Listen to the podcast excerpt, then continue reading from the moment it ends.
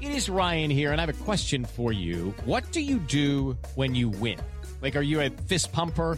A woo-hooer, a hand clapper, a high-fiver. I kind of like the high-five, but if you want to hone in on those winning moves, check out Chumba Casino. At ChumbaCasino.com, choose from hundreds of social casino-style games for your chance to redeem serious cash prizes. There are new game releases weekly, plus free daily bonuses, so don't wait. Start having the most fun ever at ChumbaCasino.com. No purchase necessary. VGW. Void where prohibited by law. See terms and conditions. 18+.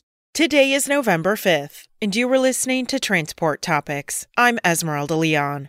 In the face of continued economic obstacles, has truck leasing become more attractive to fleet owners? Host Michael Fries speaks with executives from Penske Truck Leasing and Fleet Advantage. Listen to our Road Signs podcast at ttn.ws/episode 70.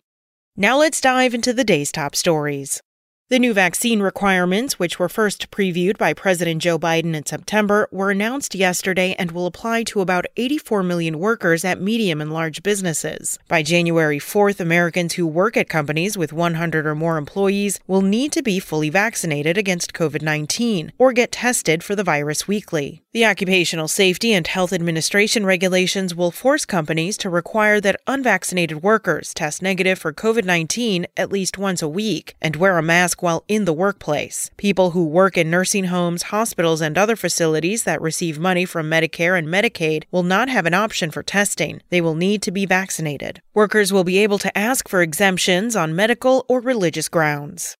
North American Class 8 orders in October hit nearly 22,000, according to ACT Research. Orders have the potential to reach even higher heights, but due to supply chain constraints, truck makers are unable to raise production to meet that. Class 8 orders were 21,900, according to ACT, while a year earlier, orders were 39,089.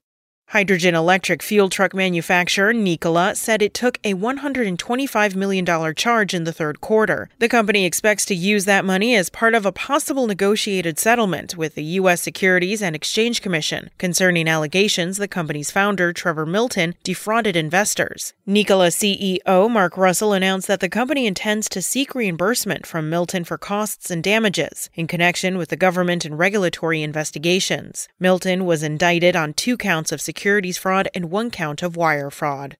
That's it for today. Remember, for all the latest trucking and transportation news, go to the experts at ttnews.com. Spoken Layer. With Lucky Land Slots, you can get lucky just about anywhere. Dearly beloved, we are gathered here today to... Has anyone seen the bride and groom? Sorry, we're here. We were getting lucky in the limo and we lost track of time. No, Lucky Land Casino, with cash prizes that add up quicker than a guest registry. In that case, I pronounce you lucky. Play for free at LuckyLandSlots.com. Daily bonuses are waiting. No purchase necessary. Void where prohibited by law. 18+. Terms and conditions apply. See website for details.